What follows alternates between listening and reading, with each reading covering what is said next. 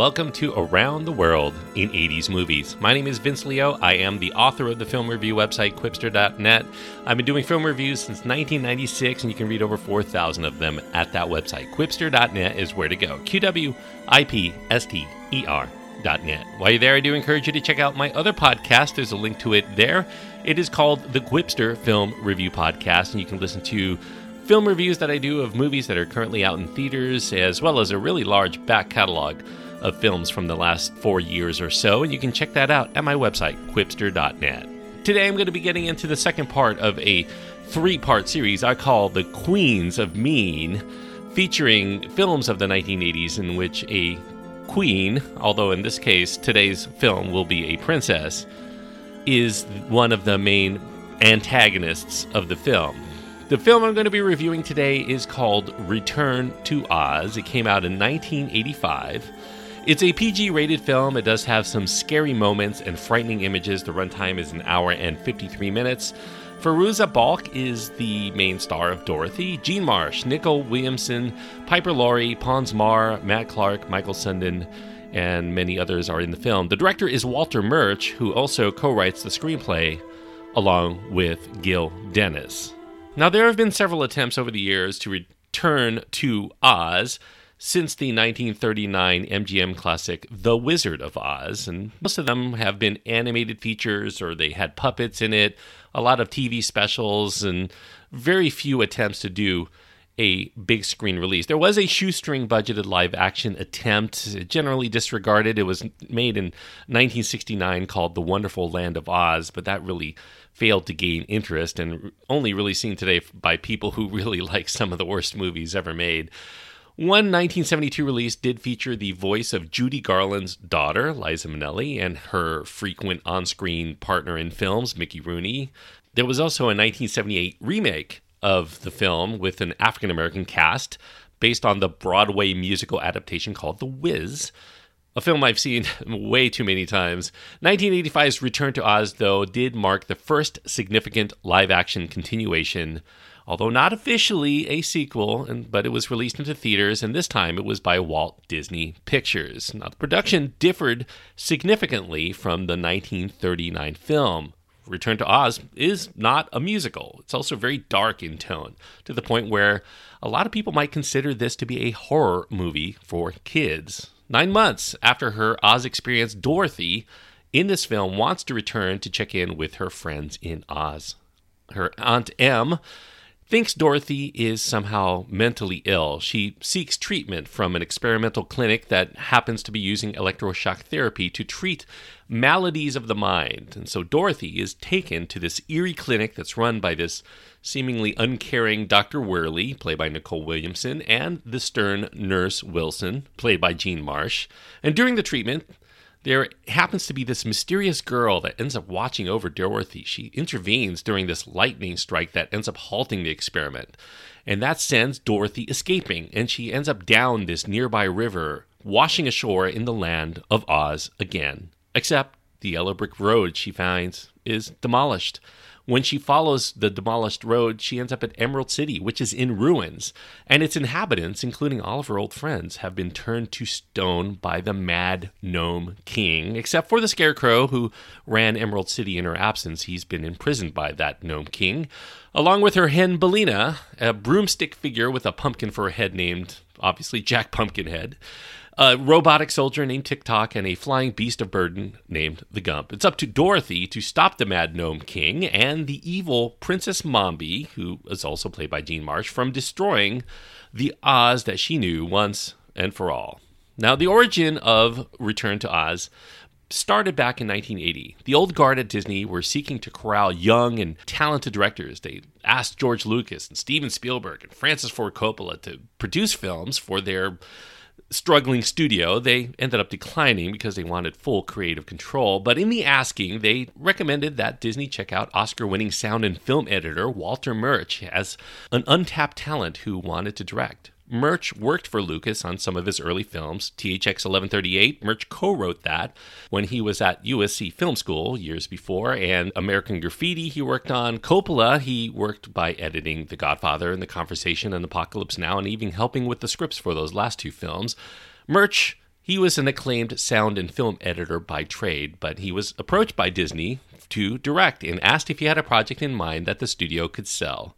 Murch's response was he wanted to continue the L. Frank Baum Oz stories. Beyond the 1939 film, he had 13 other books that he wrote, and he wanted to delve into those as possible material. He read those books at an early age, and he wondered for many years why no one had bothered to continue making more of them into movies. As the popularization of films by George Lucas and Steven Spielberg suggested, there was this return to the wonder and imagination and spectacle of Hollywood's yesteryear, and Murch felt that these books of his youth should be able to entertain the kids of contemporary times. It just so happened that Disney owned the rights to all of those Oz books beyond the first one, The Wonderful Wizard of Oz. And they've owned them since 1954, but they really didn't do a lot with them. They had originally planned to use them for a TV show, and then they ended up trying to make one into a musical production featuring the Mouseketeers, and they got far into it, but it never quite materialized because there was an exorbitant cost involved in seeing that come to life they were very keen on Murch's idea because Baum's books were soon about five years away from lapsing into the public domain. So they wanted to get this out there while they still had the rights. Disney needed permission from MGM to utilize anything that deviated from the books, namely the ruby slippers. They were silver shoes in the original books, and they paid MGM quite well for the use of ruby slippers to tie the films somewhat together. The framing device of Dorothy on her farm with her family in Kansas, that was something that they did for the original film. They would do that again here. Dorothy remains a brunette to stay consistent with the look of Judy Garland. Judy Garland had actually was going to wear a blonde wig for The Wizard of Oz, but they ended up thinking that she looked better with her original look. In the book, Dorothy does have blonde locks. Now, Gary Kurtz, he was the producer for George Lucas on films like Star Wars and The Empire Strikes Back. He ended up coordinating with Murch to help develop this project. After rereading all of Baum's Oz books again, Murch set about adapting the second, called The Magical Land of Oz, and the third book, Ozma of Oz, along with some elements from other books, including especially the eighth book, Tik-Tok of Oz. And he put in a lot of cameos from characters that appear in some of the other books artistic liberties he took in combining the two books into a single seamless story. The Jean Marsh character of Princess Mombi was a composite of two characters from the separate books the evil witch Mombi from Land of Oz and Prince Langwidere from Ozma of Oz. Maggie Smith happened to be Maslansky's choice to play Mombi, but she was not interested. Mary Steenburgen, Teri Garr, Louise Fletcher are all people that were rumored to be considered at that time. Christopher Lloyd and Tim Curry and Leo McKern were also rumored to play the Gnome King, but that ended up going to Nicol Williamson. Disney suggested using some of their players like Dick Van Dyke to voice Jack Pumpkinhead or Don Knotts for Billina, but those were supposedly nixed because cost cutting measures had to be implemented sometime later and they just didn't want to pay the money. There is one other book that's not often talked about that influenced the framing scenes of the Gale family life in Kansas. During the period in which the screenplay was written, co writer Gil Dennis brought in elements of a book that he had read called Wisconsin Death Trip. It's a 1972 nonfiction book that uses period photographs and news clippings depicting the harsh life for Midwestern farm families in the late 19th century, just toward the turn of the 20th century. Because this was also the setting for Return to Oz, Murch ended up wanting to depict the realism of an unhappy life on the farm in Kansas. The crops would not grow, the uncle has a broken leg, he can't work, and they are on the verge of losing their farm. And subsequently, the family has very little tolerance for Dorothy babbling about this magical and wondrous fantasy land, distracting all of them from doing the necessary work to keep from losing everything that they own. Murch also used elements of Willa Cather's 1918 work, My Antonia, for some of those farm sequences as well. The people who run the clinic and Dorothy's shock therapy were also invented for this film to suggest that this trip to Oz might be another one of these fever dreams of Dorothy's making based on whatever she sees around her in real life. The Gnome King's nature changed from this smallish and comical elf like man from the books to now this fierce and formidable giant who blends in with the mountains around him.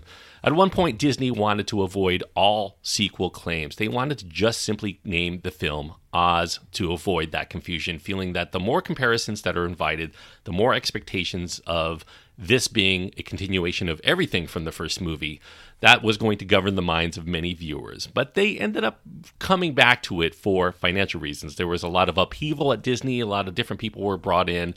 They felt that they could ride the coattails of The Wizard of Oz even if in the end it was going to be a much different film. Further changes Tik-Tok and Jack Pumpkinhead, they were from separate books. They were not actually in the same books together, but Murch felt that they would make for interesting foils if they were on the same team, so he included them together here. However, the reason why they didn't make this a musical, musicals were not in vogue in the early 1980s per se especially ones that, like the original film, dabbled into vaudeville or the stage musicals. But films like the Indiana Jones series and Star Wars were very popular, so they decided to forego song and dance numbers to make this more of an adventure film. They kind of dubbed this Raiders of the Lost Oz.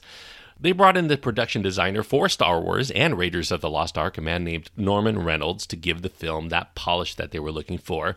Gone was that razzle dazzle of the 1979 extravaganza this adventure plays much more realistic in its fashion. It does have a lot of fantasy elements to it, but they are very realistically portrayed. Reynolds had vivid design concepts in mind. He wanted to add Art Nouveau influences into the sets, into the costume work. The Scarecrow, the Tin Man, the Cowardly Lion, they were all peripheral players by this point, and their design does not resemble the film version of The Wizard of Oz. Instead, Murch wanted them to emulate John R. Neill's original illustrations that were done for the Baum books. Now, Gary Kurtz envisioned a visual spectacle here. He wanted to hire teams of artists and technical wizards to construct the elaborate sets, the costume designs. A lot of those craftspeople came fresh from the set of The Dark Crystal, which Kurtz also produced. They utilized life size puppets controlled by technicians and animatronics to represent most of these fantastical characters, while the dialogue for them would end up getting done with voice talent. Claymation was going to be used here through the use of stop motion techniques by Will Vinton and would also be used to handle some of the more transformative visual effects of the Gnome King. The design work here was very elaborate and very time consuming. It required weeks of work for each particular character. The Gump, which is essentially this elk or moose head hunter's trophy mounted on sofas that used palm frond wings to fly necessitated the work of six technicians working in a choreographed fashion to make come alive. The chicken, Billina, proved to be one of the most challenging to produce. She required over a hundred moving parts within her walnut sized head, and there were several of these hens that had to be constructed to be shot from whatever angle that they wanted to go for for each scene. Tik-Tok, the pot bellied mechanical man, it took nine months of work to get up to Murch's specifications. And when Tik-Tok walked, there was this gymnast, Michael Sundin, he wore goggles and an oxygen mask was placed inside for him to keep from passing out. His arms were crossed and he was walking backwards within the suit, listening to two headsets for his direction and watching this two inch view screen upside down from between his legs. He was stooped over within that costume. The longest that Sundin could endure remaining inside was under 12 minutes. Usually he was only in there for three or four minutes before he had to get out and receive intensive massage in between takes to keep him loose.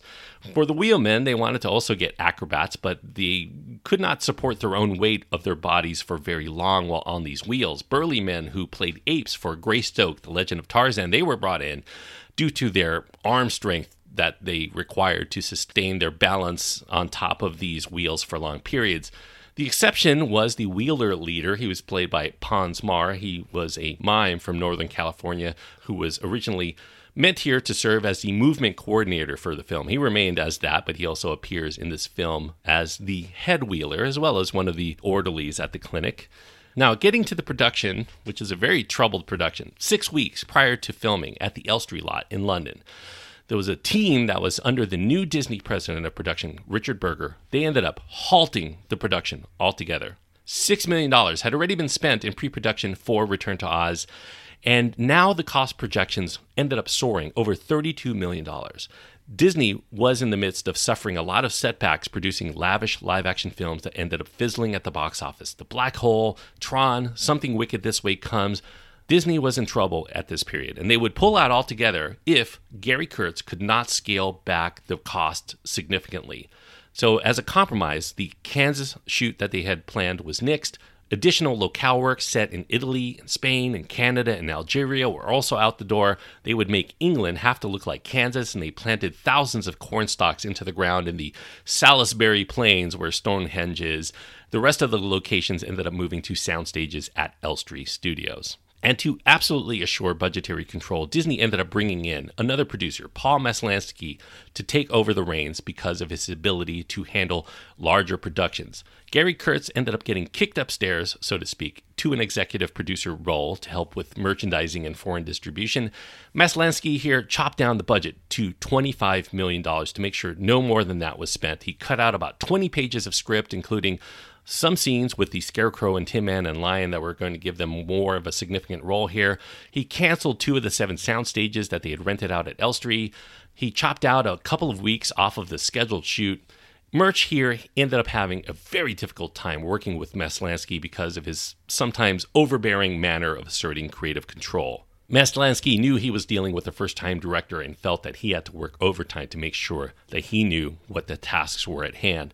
Shooting in England ended up helping the budgetary issues, though. The British pound fluctuated downward in value against the dollar. Not that the Norman Reynolds design sets were cheap anyway. The cost of Princess Mombi's salon, the salon of mirrors, with its library of interchangeable ladies' heads, cost about $325,000 and required 8,000 square feet of mirrored glass and about 60 craftsmen to construct. $350,000 also had been given to Will Vinton to work on the claymation Gnome King character before anything was even filmed, and that caused Maslansky to tell Murch to get rid of it altogether. That stuff was not even going to be in the film if Maslansky had his way. He didn't quite get his wish, though, for reasons I'll get into in a moment. Disney did, at this time, begin a massive search for their Dorothy. They wanted girls of roughly 10 years of age. You know, Judy Garland was 16 when she played Dorothy in The Wizard of Oz, but they wanted her younger because they wanted to avoid puberty striking during filming and changing the nature of her character. They also wanted an unknown talent, and they would find it eventually after many hundreds of girls were looked at in nine year old Fairuza Balk. She was a California born fourth grade French immersion student taking classes in Vancouver, British Columbia she had only one TV special to her credit, so a complete unknown for most people. Strict child laws, though, in England prevented Balk from working more than three and a half hours a day, so they had to be very judicious in when they were going to use her because this is a film that features her in nearly every scene. Then that meant very little wiggle room to complete the picture on schedule if anything should arise. They weren't so lucky, though, with this first time director, Murch. He had problems early on with his assistant director, and that assistant director ended up getting fired after three weeks. They just could not work together, and neither could Murch with his cinematographer, who ended up quitting. In the meantime, they ended up hiring replacements, and then they ended up falling more than a week behind the restrictive schedule, and it was growing. The footage that was being turned in, the dailies, were not knocking the socks off of Maslansky or anyone else. Murch seemed lost. His enthusiasm for making the film had been fading fast. Five weeks into the production, Murch ended up getting fired once it appeared that he might crack from under the pressure. The straw on the camel's back, he ended up freezing on the set. He was unable to say the word cut. After shooting one of the scenes, he sank down into his chair and admitted he just could not do it anymore. Murch ended up getting hurt by being fired, but he did also feel a big sense of relief knowing his misery that was caused by a lot of self doubt and this production slipping out of his control had finally come to an end.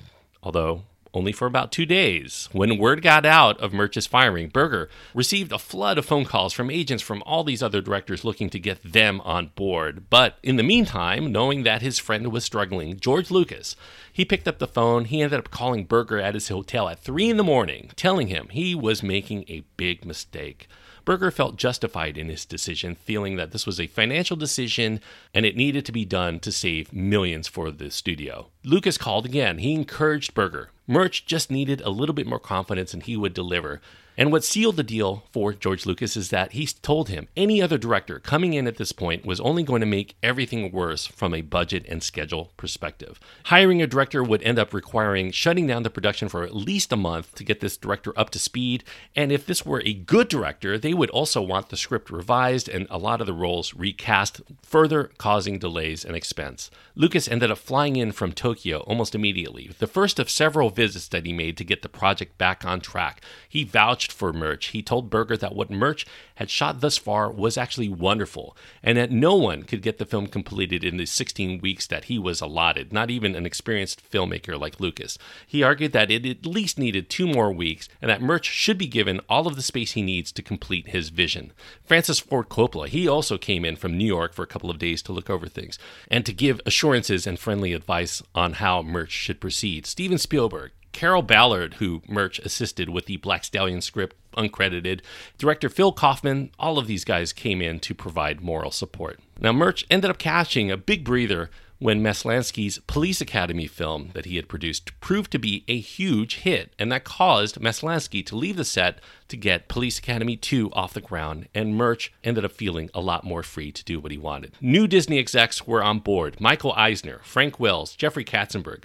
They went to George Lucas's home to screen a rough cut without the claymation sequences.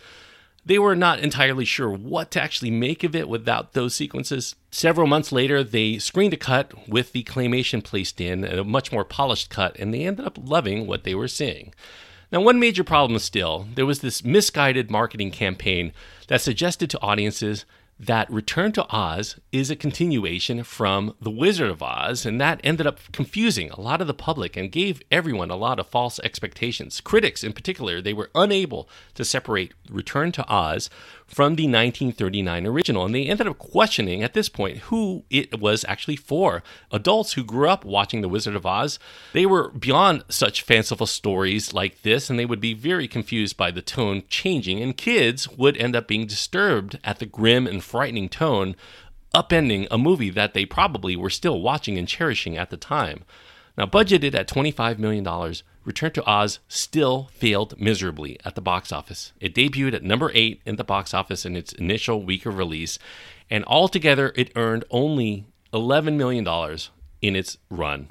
Disney's merchandising opportunities further cut into the potential profits. MGM held the rights to the Oz characters as they appeared in the 1939 film. Those likenesses were very well known. The public accepted them as the representations, so people were not going to buy a lot of toys based on Oz that were not part of that original 1939 look and feel. Maslansky, even after the box office failure, he was not dismayed. He thought Return to Oz could actually become a classic kids film like its predecessor, the original Wizard of Oz, even though it's considered this monumental hit today, it actually was a financial failure when it was released. It had a ton of production problems to go along with it. Maslansky felt new generations would grow up watching this very different take without those lofty, lifelong expectations that it would continue the style of the MGM film. It didn't quite happen that way. The film is more of a cult favorite than an all time classic to this day. A lot of people do really love this film but it continues to fail to find that kind of mainstream appeal that the original film was able to garner over time. Now, some cite the nightmarish tone as an issue for people embracing it, but The Wizard of Oz was also a very dark and scary film if you want to look at it. it was tempered by singing and dancing and comedy though. Pre-knowledge has us viewers subconsciously expecting the kind of comical and music relief that never really comes in this film. So it's hard to divorce the expectations because the 1939 film and its characters are so ingrained in our psyche, as well as in our popular culture, and that we can't stop thinking about it. So try as you might to separate it, you really just can't help but be reminded when you first meet Dorothy, and she kind of looks like Dorothy from The Wizard of Oz. We see her old friends, they don't quite look the same. We see the ruby red slippers. You know, it is kind of a continuation here, and the title itself suggests a sequel. It's called Return to Oz, probably for a reason. And that remembrance of the original film is probably why Return to Oz seems to be missing several beats for many viewers. Dorothy's companions are in the periphery, as is Toto, the Munchkins, the Wizard. They're not to be found at all. So, what we have in their places are these somewhat sad and morose characters who don't really have a sense of joy or hope. And the overhang of dread is very palpable throughout, particularly because of the setup that suggests the entirety of Dorothy's experience through Oz could be a result of this electroshock therapy session that had gone awry.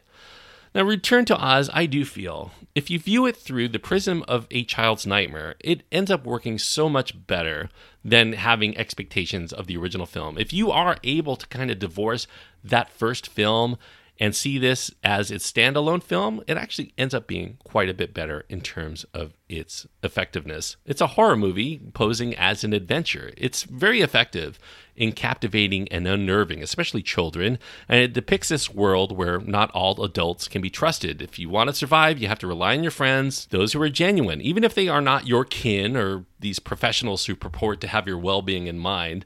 These are the tales that Baum brought forward, and he was commenting on the world with this skeptical eye, a place where most adults have this angle, and every place is dangerous if you want to remain true of heart. Now, as with the 1939 film, there's a suggestion here that this is all a nightmarish fantasy by Dorothy. So why not play it all as a weird fever dream? The Wheelers are represented by the man who wheeled Dorothy to her experiment. The Gnome King is the uncaring therapist, Dr. Worley. Wicked Mombi is the stern nurse. Jack Pumpkinhead is the jack o' lantern in her desolate room. And it's just not a place full of warmth or mirth or revelry, but instead, you know, this is a place that makes you long for the comfort and safety and security of your own home, even a home as depressing as the one that Dorothy came from. Now, viewers who come into Return to Oz with an open mind that this is not a true sequel to The Wizard of Oz in many ways. It can play like one if you wish, but if you put that out of your mind and just take it for what it is, I think you're going to be rewarded with a very vibrant, meticulously skillful, artistically sophisticated and very inventive take on L. Frank Baum's stories that are much more in keeping with the nature of the books than they are the 1939 film. And furthermore, if you enjoy other children's quest films of the 1980s that have this downbeat, melancholy subtext, I'm thinking of films like Labyrinth and Legend and The Dark Crystal, if you like those movies, I think Return to Oz definitely should merit your attention. If you take it on that level, I think you will get much more mileage out of Return to Oz. I think this is actually a pretty good movie, enough to give it three and a half stars out of four. Three and a half stars on my scale means I do recommend going out of your way to see it if this at all sounds of appeal to you. It's really compelling, even with that downbeat nature. And if I take this as a children's horror film, I do think it stands up as one of the best that I've seen from the 1980s. Interestingly, Walter Murch, kind of a,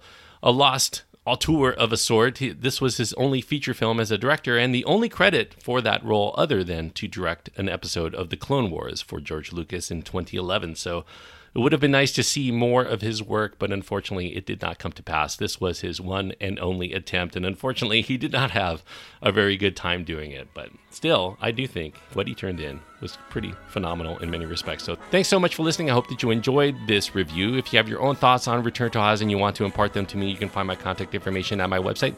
That's at qwipster.net, Q W I P S T E R net. As far as what I'm going to be doing next week, I'm going to go back just a couple of more years. 1983, there was a film that was done by Ralph Bakshi, or an animated feature. Ralph Bakshi and Frank Frazetta, a film called Fire and Ice, and that will be the film I cover for next week's episode. So check that out if you haven't seen it for my review on the next episode. Until next time, thanks so much for listening and joining me on this trip around the world in 80s movies.